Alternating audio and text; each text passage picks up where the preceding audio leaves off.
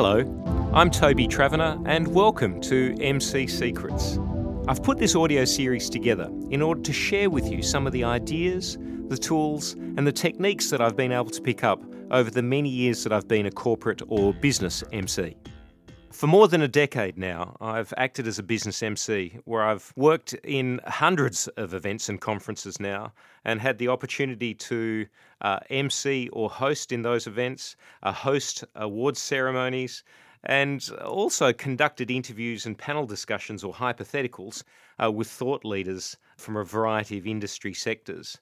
And although I'm a topic speaker, I found my role as an MC to be extremely rewarding. Uh, you get to spend much more time with a group of people, and in some instances, that could be as, as small as, uh, say, 30 or 40, or in others, as large as 3,000. You get the opportunity to pick up more knowledge about an industry or a sector. Many times, that knowledge is uh, cutting edge, literally straight off the researcher's desk and I suppose uh, more opportunities to bond with groups of people and to uh, to build networks. And uh, some of those individuals uh, that I've been able to build networks with are, are quite exceptional people. I've had the opportunity to interview three Australian prime ministers now, so Bob Hawke, uh, John Howard, and Julia Gillard. Uh, numerous premiers over the years, including Victoria's Jeff Kennett, uh, Tasmania's David Bartlett, and Queensland's Anna Bligh, dozens of federal and state ministers, and I suppose also internationally famous politicians such as former Mayor of New York City, Rudy Giuliani. And uh, he was certainly a stereotypical, perfect example of what a politician could be. Uh, also, business leaders, including uh, multiple top 100 CEOs uh, from organisations such as IBM, Telstra, uh, DHL, uh, Avaya, Lendlease, uh, AXA, and so on, as well as famous business names like Australian entrepreneur and TV star Mark Bouris, as well as the internationally famous Sir Richard Branson. And what's interesting is that you get an understanding of, um, of actually what they're really like not the public persona. And uh, many of you that I've spoken with individually have uh, have heard me describe uh, Sir Richard Branson as an example as a very uh, shy, introverted, humble man, far from the uh, the public persona that we actually see him in. And it's this insight which is actually quite interesting uh, especially when it comes to uh, what you might call elite individuals in their chosen fields, like sports stars. I had the opportunity to, to interview Michael Johnson earlier this year, the four times Olympic gold medalist sprinter. And uh, again, a very humble, focused man, even though he was the one who wore shoes of gold, if we remember back in the 1996 Olympics. Uh, some of the legends of Australian rock music uh, was uh, was another opportunity, and this I didn't get to interview them, but I did get to. Uh, to go into the green room, that's the preparation room or the artist's kind of relaxation room, uh, before they were due to perform, and to see names like Ross Wilson from Mondo Rock, quietly sitting drinking his peppermint tea. Joe Camilleri and Wilbur Wilde jamming and warming up on their saxophones. Uh, Frankie J. Holden running around having a good time. Um, Glenn Shorrock warming his voice up. Uh, and, and it's they're just fantastic people to be around. And of course, the current uh, musicians like uh, Vanessa Amorosi and Guy Sebastian. All of these people, I think, when they hit a certain level, uh, develop a level of grace and charisma um, and certainly none of the prima donna or the prima donno behaviours that we often see. Uh, and and so I suppose the life of an MC allows you to to get behind the scenes as such, and to be able to spend time with um, with experts in whatever they're doing, and to be surrounded by thought leaders for so much of the time is exceptional. And to be able to call many of them my friends now has been a, a wonderful bonus. So, what I was hoping to do is to share with you some of the ideas, some of the thoughts, some of the techniques that I've picked up over the years that uh, may allow you to move into this type of role if you're interested.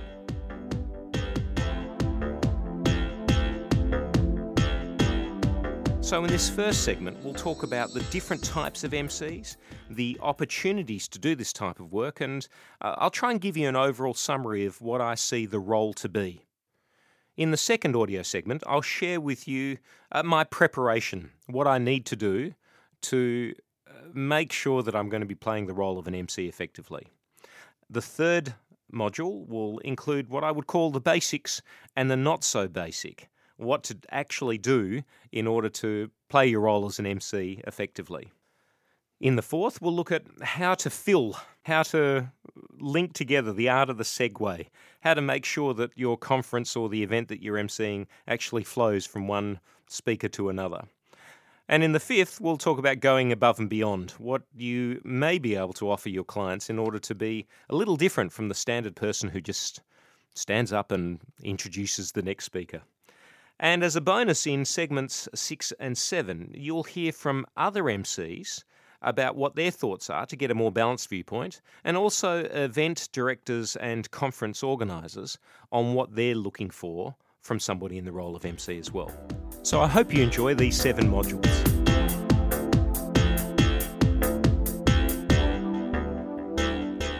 Why don't we start with the types of MCs in the marketplace?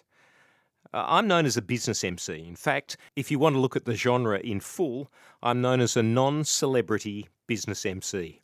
So that's a little bit like um, being, I suppose, the the no name brand Ray Martin or something like that. Uh, it basically means that I'm used uh, within business or industry or association conferences. And it, it's interesting. It's, um, it's a, a role where it's what you're not rather than what you are. I can say what, what you are is the ultimate support person. Your job is to make everybody else look good. So when people ask me what I do, I say, well, uh, you have to be able to talk business without being an economist. You have to be able to talk the client's industry without uh, coming across as uh, a know it all expert. Uh, you have to be funny without being a comedian. You have to play a role without being an actor. Uh, you have to be a stickler for protocol and timekeeping without being um, a Nazi about it. And in essence, you end up looking good when you make everybody else look good. When people don't realize how smoothly things are running, and that people just focus on the content and focus on everything being strung together, all the content being strung together well, uh, then you're doing a good job. So that's what I see the role of a business MC as being.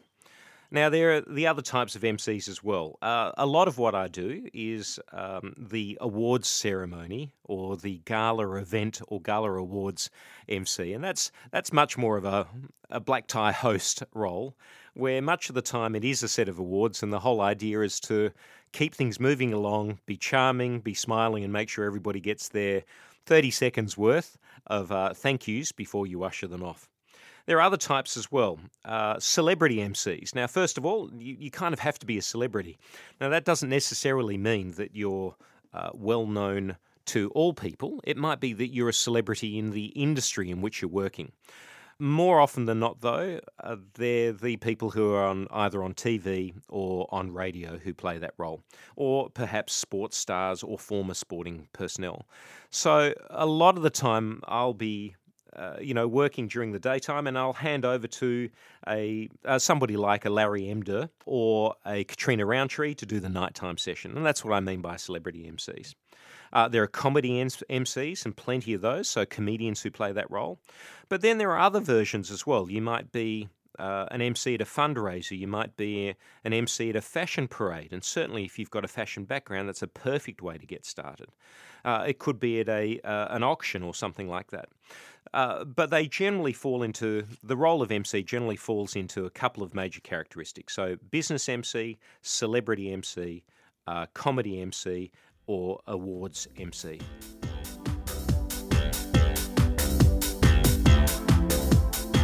And there are plenty of opportunities to play a master of ceremonies role. Now, I know it's we can jokingly say it's like weddings, parties, and anything, but that, there's a good point there. A good way to get started is to help one of your friends at a, uh, a fundraiser, a party, a wedding, a bar mitzvah, whatever, in order to build some of your skills. If you're a member of an association, uh, put your hand up to play the role of an MC uh, in your local conference.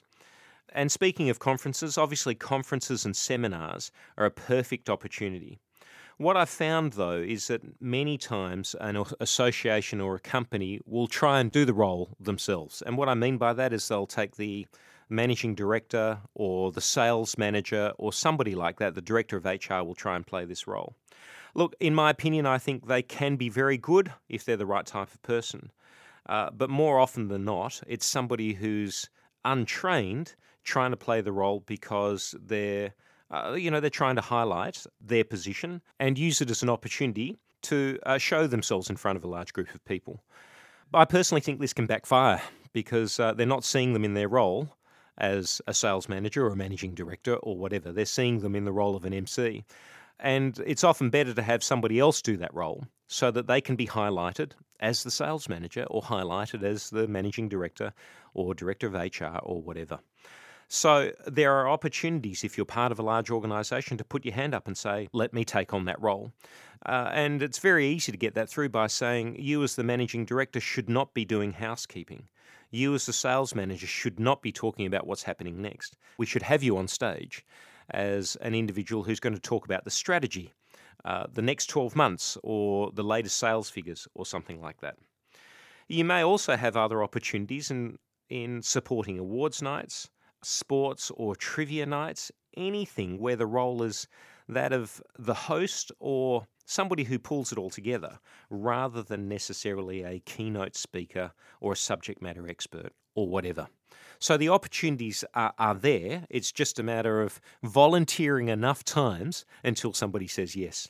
And then before you know it, uh, you'll be volunteering in front of an association conference, and then somebody sees you at that, says you've done a great job, and gets you involved in another association, or they get you involved in the second conference uh, the following year. And your uh, career as a, a budding MC has already started. Now, once you're getting a bit of work, of course, the bureaus will want to pick you up. Then hopefully you'll get even more work. I think a key to success in this area, though, is to do it as if you mean it. And that doesn't mean, as an example, I'm a keynote speaker uh, who'll do a bit of emceeing on the side. I think those of us who can make a pretty good living out of doing this have decided that this is a key service that we actually provide. Uh, and certainly, as I said before, I love it. I love the challenge. I love the fact that things change. I love the fact that we have to think on our feet all the time and it's uh, certainly less boring, or well, maybe the term is less repetitive than doing your same presentation over and over again. The other part I like about it, and this is purely from a financial viewpoint, is that if I'm a keynote speaker, then I'll get booked for an hour and make good money. As many of you who've uh, come along to sessions of mine in the past know that uh, even as a somebody who's not famous, uh, you could be making five or six thousand dollars easily for a, a good keynote presentation. Now, the hourly rate there is pretty good because you speak for 45 minutes for a, or an hour and you get that amount of money. Now, having said that, though, unless you've designed your schedule well enough or been lucky enough that you can do two or three presentations in a day, you're still limited to that as a daily rate. In the role of an MC, however, what I find is that I'll get booked for the entire three days of a conference. And so all of a sudden, that's now an $18,000 gig or a $20,000 gig rather than a five or six thousand. Now, what's interesting about that is although it's good financially for you as an individual, it's also good for the agents or the bureaus who are booking you as well. So you can imagine, as an example, if you're an up and coming speaker, uh, then you might be doing three to four thousand dollars, and they take their industry standard thirty percent. On the other hand, if you're being booked for three days and it's fifteen to twenty thousand dollars, obviously, 30% of that amount of money is a lot more enticing for an agent to work with. And now I'm working at the same level of, let's say, financial interest as, say, a General Peter Cosgrove or a Mark Bouris or somebody like that with a high level of notability and therefore the higher fees that go along with it. So uh, for me, it's not only an enjoyment factor, but there's also been some financial consideration in that as well. Now, let's spend the rest of this module looking at what the role of an MC is. I'm going to try and summarize it, and we'll certainly go into this in much more detail in the other modules. But in essence, I, I see the role of the MC is the glue, the glue that holds everything together. And as I mentioned earlier, the primary role, I believe, for an MC is to make other people look good. And when you make others look good, then what ends up happening is that you and the conference or the event or the seminar ends up looking good as well. So, here are a couple of simple thoughts. In being the glue, it's about providing the segue from one segment to another. So if I look at a conference in the way it starts, it's about an opening, and now that can either be me or it can be the official open, and then the MC will follow. But either way, it's about welcoming a group of people to a conference or an event. It's about linking uh, one speaker with the next. And unfortunately, a lot of the time, conference design doesn't necessarily take into consideration what I would call standard uh, practical learning and development principles. So, a lot of the time, there is no thread from one subject to another, from one speaker to another. There is no common theme. And so, I believe the role of the MC is to provide that, to ensure that there is a clear linkage or a segue from one speaker to the following topic, uh, to show how that particular presentation actually fits in to the overall theme or subject matter of the conference, especially if the speaker hasn't done that successfully themselves. It also means that um, we're responsible for time management. And certainly, I'll share this with you in, uh, in later modules, but I've been known to flash time cards and times up cards in front of speakers because when you think about it, once one person goes over, it affects everybody else. And really, there's no excuse for saying or thinking that an individual speaker is going to be more important than the following one, and therefore I'm I'm allowed to take an, extra ten minutes of, of of the next segment's time. So it's a lot to do with time management, and I have been known after flashing the times up signal on many many occasions to actually walk up on stage and um, in a very charming way uh, escort that person off. And uh, uh, look, the audience loves you for it. I may be hated by that individual speaker, but the audience, the conference organisers, uh, the people being measured by the success of the uh, the conference itself uh, will be thanking you for it. Uh, sometimes it's about managing disasters as well. In other words, just keeping the flow going. And there's been a couple of disasters that that have happened to me uh, or to happen to a conference in recent times. And, and I use the analogy of the duck on the water. While the duck's on the lake, it looks pretty smooth on top, but you know that there are some feet pedaling furiously underneath. And that's our role to keep the duck on the lake looking as graceful as possible. One was a distressed speaker, and this poor person just lost it. It was terrible. I could literally see this person standing uh, one of their legs started to shake. Sweat started to pool from the uh, temples, this person's temples, and not only did it start running down his face, it pulled on his chin and started dripping. And it got to the stage where he had psyched himself into a level of nervousness where it wasn't going to be possible. When I started to see that happen, I moved to the side of the stage with a glass of water. And when I saw that he didn't recover, walked up on stage and started asking him some questions, gave him a glass of water, and we turned it into an interview. Remember again, the audience's feeling for that individual as if they were the person on stage, and also that individual will thank you later for helping them get through it. Now, I wouldn't necessarily do that for a seasoned speaker. They're unlikely to do that anyway because you don't want to tread on people's toes. But if it's a company speaker uh, within an in house conference, then that's the sort of thing that can make a difference. And I remember another one recently where videos were being played. This was a an awards night, and videos were being played uh, as an interlude into the awards night to celebrate the locality in which we're in, which was Darwin the audio on one of these videos didn't work. So after waiting 15 seconds, uh, seeing if the audio would come up, it means that the MC needs to get up on stage and say something pretty quickly. Uh, look, look, luckily for me, it was about the history of Darwin, and this was uh, a segment on the Overland Telegraph between Adelaide and Darwin. So obviously, the easiest thing for me to say was, well, look, in those days they didn't have talkie, so let me do the narration for you. And that leads into, I suppose, the preparation because luckily for me, I'd watched those videos as part of rehearsals. So at least I knew what the subject matter was and was able to provide a narration based upon what I'd seen earlier that day. So, a lot of the time, it's about managing the disaster, keeping the flow, but beyond that, it's also about being a host.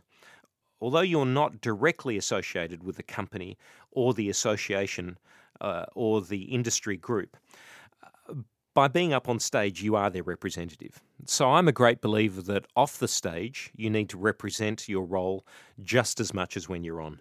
So that means making sure that you're seen, that you're smiling, that you're assisting wherever possible. And uh, certainly in the other modules, I'll give you some hints and tips on how to do that. So, look, just to wrap this first module up, it's a fantastic opportunity. If you ever get the chance to MC, then do it. Honestly, if you're that way inclined, it's a it's a terrific opportunity to be able to learn and grow as an individual.